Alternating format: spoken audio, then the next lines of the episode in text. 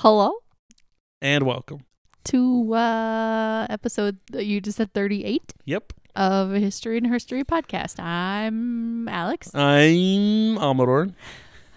What was that? Uh well, I was trying to decide if I was going to say I'm not Amador again, but then I was like I already did that. I already did that joke. It's not funny anymore. No. Do you have any uh I was gonna say housekeeping, but I mean I guess we're still kind of like in the intro intro. Any old news? Um I have some housekeeping stuff. Okay. Well, first thing I wanted to bring up. Well, f- we'll do this first, and then there's one other thing I want to bring up. Uh, thanks for everyone for listening, liking, subscribing, following. Uh, we now have uh, in the analytics, I guess, on Spotify podcasts, since that's like a whole new thing now. Uh-huh. It tells us how many Spotify followers we have, which is really cool. We're at 27 right now. Wow. Really want to get to 30. So if you listen to us on Spotify and you don't actively follow us on Spotify, go ahead and uh, click that follow button. That'd be really cool. Or if you listen to us somewhere else but you have a Spotify. Yeah, just go click it anyway. anyway. Or, you know, if you happen to be at an Airbnb and someone happened to leave their Spotify info logged in, like my wife did, uh, just go ahead and follow us, whatever that account is, too. It's their fault. Don't leave your shit open I if you don't want me to did that. subscribe to myself. That's so funny. Um, and we're approaching a thousand overall listens just through like Spotify and Apple Podcasts and all that stuff. Like I said, this I talked about this last week. Doesn't include all the YouTube views and stuff, but that's still a huge number. It's still pretty cool. So thank you for ev- thank you everyone for listening to Alex and I talk about stupid stuff while we act stupid and don't know anything, but we know a little bit of stuff about some stuff. so there you go. Yeah. Um, last week we talked about what did we talk about last week? I talked about some shit. Do you remember? Um, no. What's it about? Uh, all I have in my head is what I started. you talked about the. Cincinnati courthouse yeah, yeah, riots. yeah. Obviously, yeah. I was I was gauging to see if you actually remembered. Apparently, you didn't. So yeah, we talked about the Cincinnati courthouse riots where uh, that one guy uh, escaped and then came back and the whole city was on fire. It was really cool. Right. A lot of neat Listen, I've had some shit that. go on in between then and now. Yeah, blah blah blah. Me too. I got infected by your daughter who got infected with strep. It was a nightmare. But I'm fine now. I'm good. Okay, good. I'm glad. I'm fine. Thanks for checking in. So hopefully you guys all liked that episode about Cincinnati. We will not be in Cincinnati or Ohio at all um, in this episode. So or maybe ever. maybe ever again. Yeah, I think we've outdone Ohio. Ohio oh, we I don't meant need- like physically. I don't ever want to go to Ohio. oh, I would go to Cleveland. I would go to like a baseball or football game or something there. I'd go to Mm. Columbus. You know, the capital of Ohio. Remember we didn't remember that last week. though? Like, who is like? Oh, I'm gonna go on vacation to fucking Ohio. I'm not saying specifically Hi, there, I'm but in Delaware. But like when I'm retired, when you're retired, when I'm like we're tired of each other, whatever, and I'm like we're we're taking separate vacations, stuff like that. And I'm like, oh, I want to go visit every hockey stadium. Like I want to go to Columbus, go to the Blue Jackets park and stuff. All right. Well, Yeah. So I would go to Ohio. Anyway, we're not talking about Ohio. bye. Today we're going to talk about a man by the name of Wait, what? was that it? Was that everything that we had to talk about? Oh no, there was one more thing. So the other day, well, those of you, depending on how close you are to us, uh, relationship wise, you may or may not know that our daughter Evelyn is uh, right now obsessed with airplanes, Oh yeah. and we. So anytime we hear an airplane or she hears like the train horn, she thinks it's an airplane, so she's got to like jump on the couch and look out the window and look for the airplane tr- flying over the house. And we She have a lot them- of She calls them choo choo planes. yeah, choo choo planes. And so we we have a lot of planes to fly over because we have an airport that's pretty close by. More planes than you would imagine for middle of nowhere Montana. Yeah, I mean, for a, of an nowhere, but- airport that has zero options to fly out of it. Yeah, like there's a lot of planes. So the other day, an Alaska airplane airline plane was flying through, and I was and I asked Evelyn like, "Oh, do you see the face? Can you see the face on the wing?" Oh Obviously, she couldn't see the face on the wing because it's too far in the sky. And I asked Alex, I was like, "Do you know who that face is?" And Alex goes, "It's Jimi Hendrix." And I was like, "What?" and she was 100% serious and i i don't i didn't even my brain stopped like i think it's short circuited i didn't know how to process that information that you thought you thought that alaska airlines put jimi hendrix on their tail fin or whatever they call that My part. whole life. It's an Eskimo. I didn't think it was a hood. I thought it was an afro.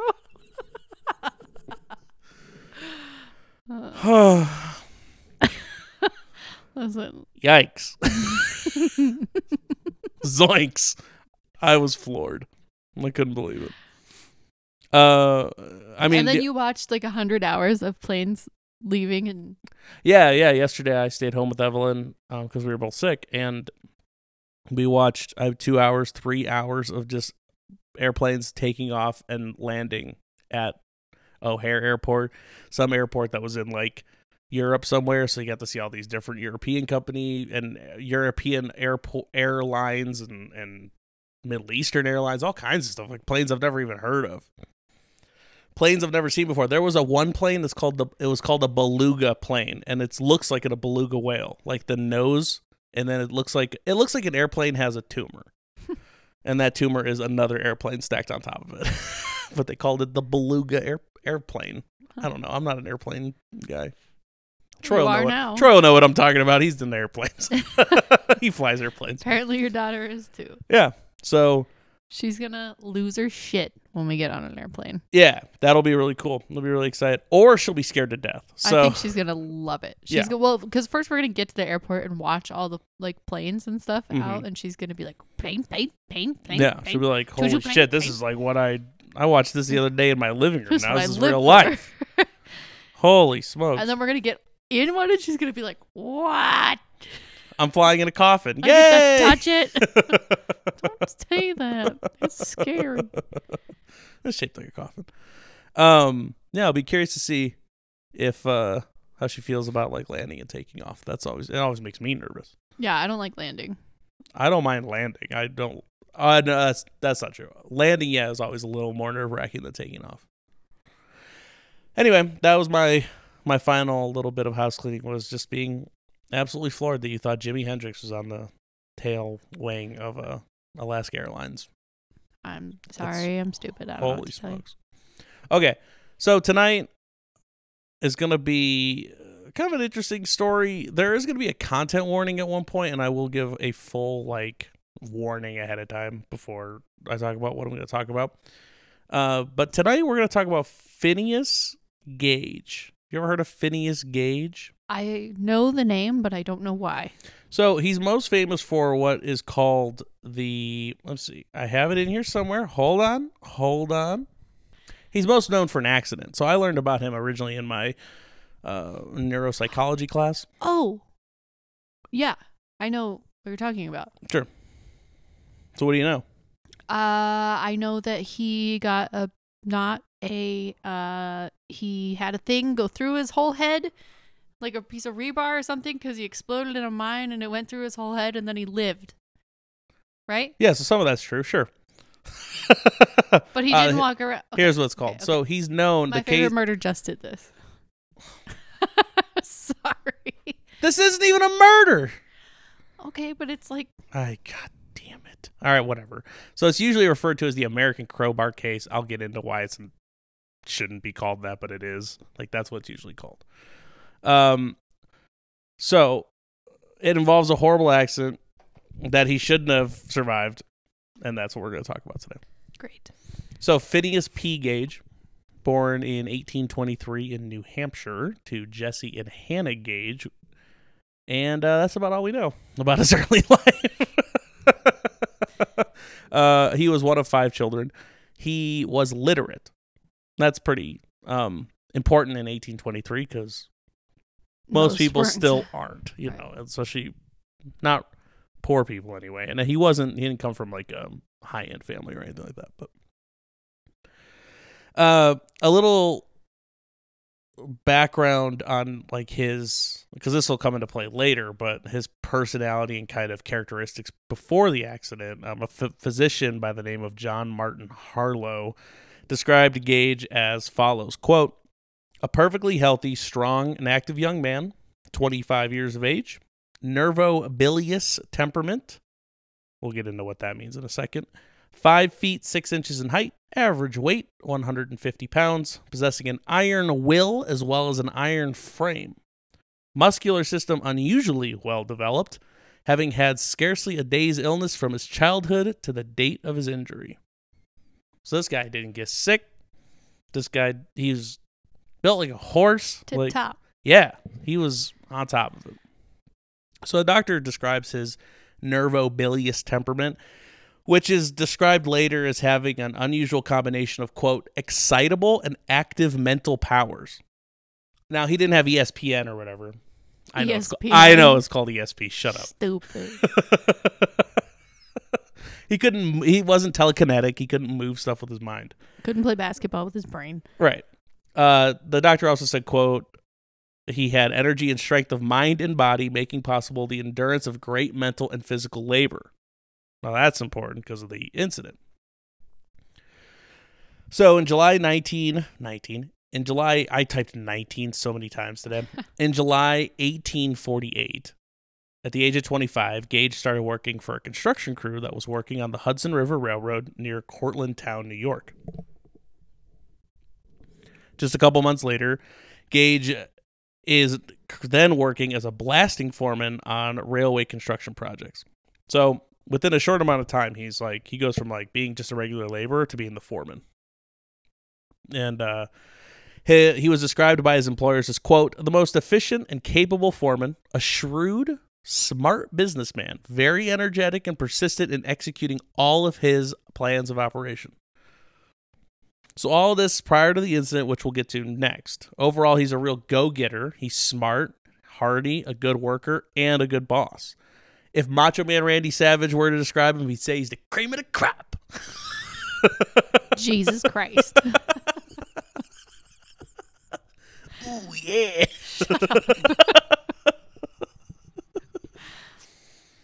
cream of the crop always rises to the top. You know what I mean?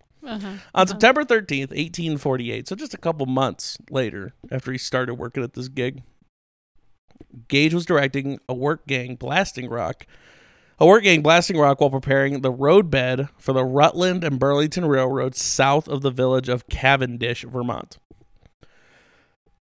So when they say he was setting a blast, it means he was doing the following: he drill he drills a hole deep into the outcrop of rock, adds blasting powder and a fuse, then using the tamping iron to pack the sand, clay, or other material into the hole above the powder in order to contain the blast energy and direct it into the surrounding rock. It's pretty technical stuff, but Gage was good at it and even commissioned a custom made tamping iron. Like he was like, I'm so good at this, I'm gonna get my own tamping iron to be able to do this job effectively. And that becomes important later as well. Side note. Sure. That's why, like, they use the same, um, uh, like not structure. They use the same process in Butte in the mining companies, and that's why like Tapper Light is a big Butte saying. Like it's on all their merch and stuff like that. I've never seen that once a Butte. Well, I have a shirt. I have two shirts that say Tapper Light on them. Do you? Yes. No.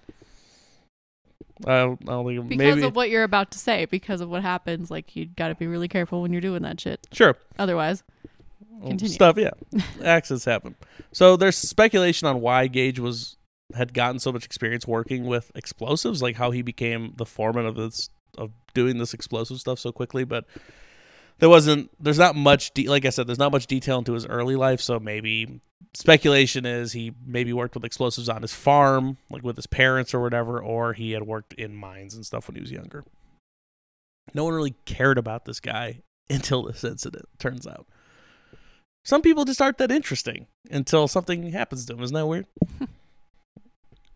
so, around 4:30 p.m. that day, September 13th, Gage was distracted by some work his men had been doing behind him.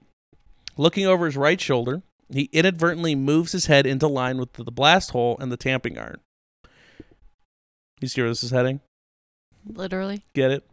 Gage went to say something to his men in the same instant that the tapping iron sparked against the rock and the powder exploded. Now, I'll describe the tamping iron a little bit here. It's one and a quarter inches in diameter, so it's not very big di- in diameter anyway. Three and a half feet long and weighs close to 14 pounds. It's essentially a crowbar or uh, uh, what's that called?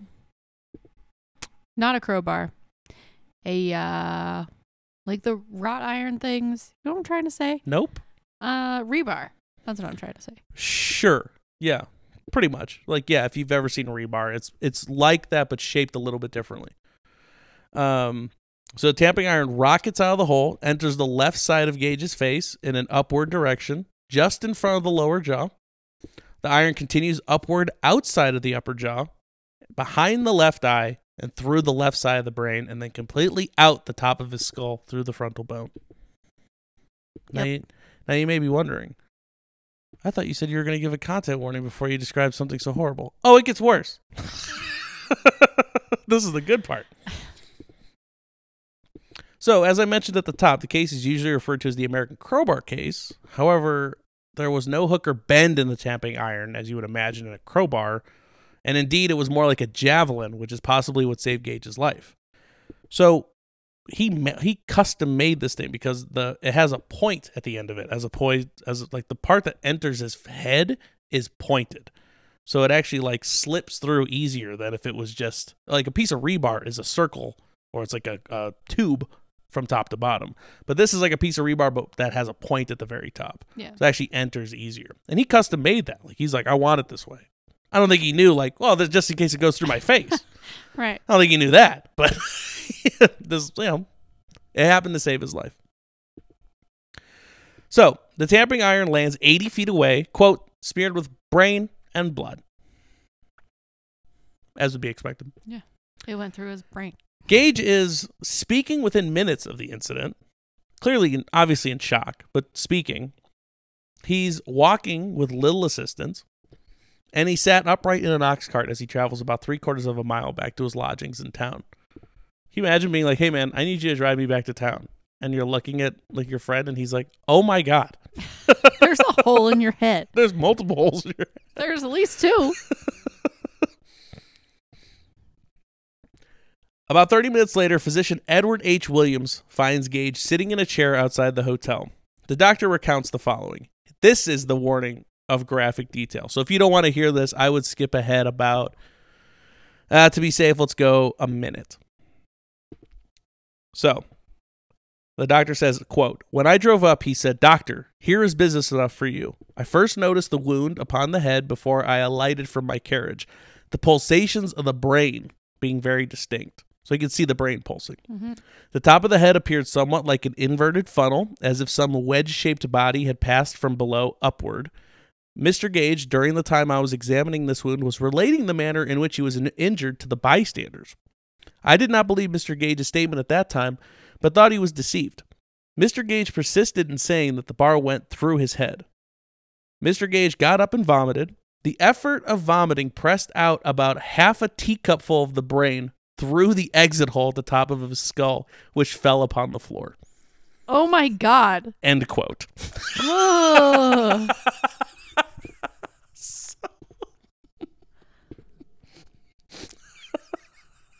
Hold on, just- I'm gonna throw up. He just went and it went.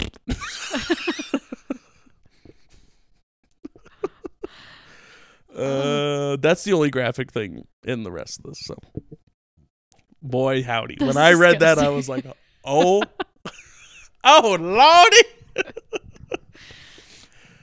okay, so I'm not gonna go into any more about the injury uh, because it's about as bad as you can imagine. Like, Right. it, uh, the, the, this a piece of metal went straight through this guy's head and exited through the top of his skull. It's just, it, that's bad enough. But um, I do want to talk about the aftermath because this is the reason we brought it up in psychology, or in my neuropsych class.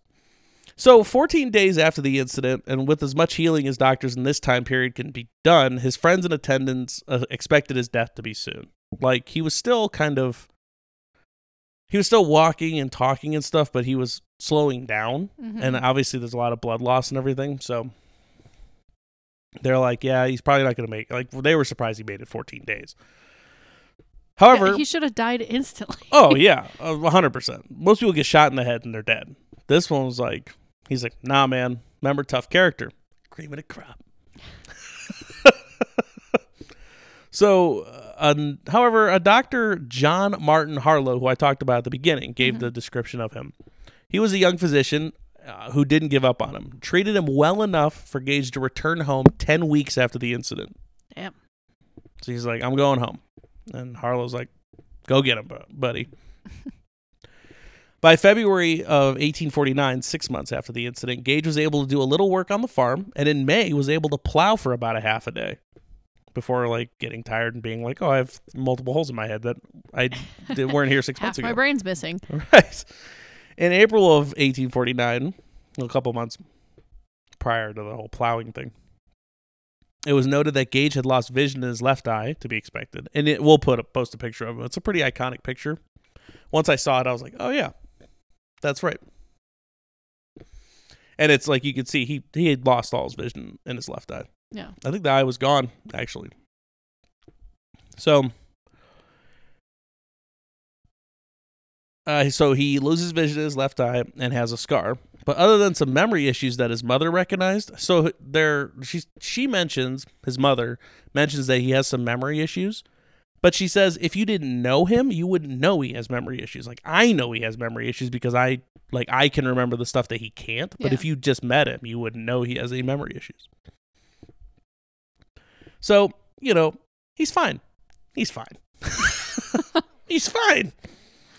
So he's unable to return to the railroad. Talk about a lawsuit waiting to happen. The railroad's like, hell no. no way, dude. You can't have your job back. Are you kidding me? Uh, he becomes like a walking museum for a time, Mm-hmm. and uh, he kind of goes around and makes appearances to make money. Like, hey, look, look at all these holes I got in my This head. hole in my head. Here's my crazy story. Do you think he like did the pencil trick where he stuck a pencil through his hole and like or like dental floss? The hole's not there anymore. Like that's the Dr. Harlow. It was a fucking joke. I know the hole's not there anymore, you they idiot. they plugged it up God. with with With brain. greasy oil rags and stuff. Uh, it's 1849. What do you expect them to plug it up with? Wood probably is what they stuffed it. Wood? It's fine. Think Yeah. they plugged his hole with wood? they probably put the bar back in it.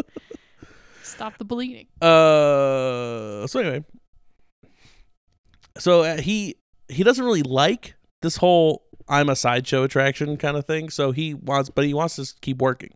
So he uh, works for a time in Chile, Chile as it's called, um, the country, and San Francisco as a stagecoach handler. But eventually starts having seizures and has to stop. Hmm. Seizures are to be expected. So May 18th, 1860, he suffers a bad seizure then has multiple repeatable like he has multiple repeated seizures where he's not coming out of it and he dies on May 21st. So 3 days later he dies. Um when Dr. Harlow, so Dr. Harlow and him had become estranged sounds like they were in a relationship but like after he fixed them like and he and Gage goes off to Chile and and San Francisco and stuff like Harlow is still over on the East Coast. So he's like, "Hey man, like I he never heard from him again. Yeah. He thought he was he had been dead for a while. He finds out he's dead. Um, he has the skull exhumed and delivered to his business in Woburn, Massachusetts, because he's still a doctor. Uh, he also manages to get his hands on the tamping iron, which Gage had kept and called. So Gage called it his quote constant companion during the remainder of my life. So he's like, this this is my brother, this tamper. This thing knows me inside and out. right. Crazy. Um, once Harlow finished a retrospective paper in 1868, he gave the skull and the iron to Harvard Medical School's Warren Anatomical Museum, where they both exist to this day. So if you ever want to go see Phineas Gage's skull and the tamping iron that went through it, you can go to Harvard Medical School and go to their museum. It's right there. I want to go I would love it. to go to Boston. Yeah, that'd be really cool. I want to move to Boston. Something, something, been there, but- Augustana, something, something. Think I'll go. I'm going to Boston. Yeah, yeah, yeah. We have to pay for that song now if I sing more of it. So the story itself is pretty wild, but the, the reason it's told in neuropsychology classes is because this it may be one of the first cases to suggest the brain's role in determining personality, and that damage to specific parts of the brain might induce specific personality changes. So other uh, other things that have been discovered are like the Broca's area and Wernicke's area of the brain. You know those No, what the fuck? Okay. Well, I thought you might. It's I, I don't think it's uncommon knowledge. So the Broca's area and the Wernicke's area of the brain are they control speech. So like you know, comedian Tom Segura talks about people get hit in the head, they suffer traumatic brain injury, and all of a sudden they start speaking another language that they didn't know before. Like it's because of damage to those parts of the brain. Or if you can't understand language, or you um like you could write words but you can't say them anymore, it's usually damages damage to either one of those two parts of the brain.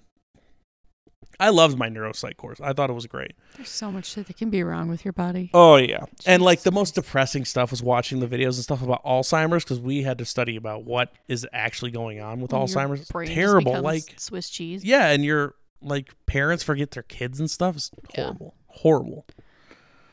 So anyway, so this is kind of the first study of. Uh, this is kind of the first study of oh the brain you know because certain parts of his brain were affected by this steel bar um it caused some personality changes and, bup, bup, bup. so unfortunately the so as i talked about earlier no one cared about phineas gage before the incident so it's hard to be like oh his personality was a and now it's b because there wasn't like people don't write down people's personality of people they don't Right. that aren't famous. You know what I mean? So it's kind of tough to this like source wise. It's kind of tough to be like, oh yeah, his personality is this, this, and this. I did have that quote at the top from Harlow though. Sure. Well, so did he? I mean, obviously he knew him before this I think he got that from his parents, honestly, and people he worked with. I don't think he knew him before the incident. Okay. So much of the information comes from Harlow though. Like he's the one that like kind of dedicated the rest of his like as or as long as Gage was alive and even after his death he wrote this paper and everything. He um he really wanted to look into that kind of stuff. So Harlow recounts that Gage's memory and general intelligence seemed unimpaired after the incident. However, Harlow describes Gage as thus. This is a direct quote. Quote, the equ- equilibrium or balance, so to speak, between his intellectual faculties and animal propensities seems to have been destroyed.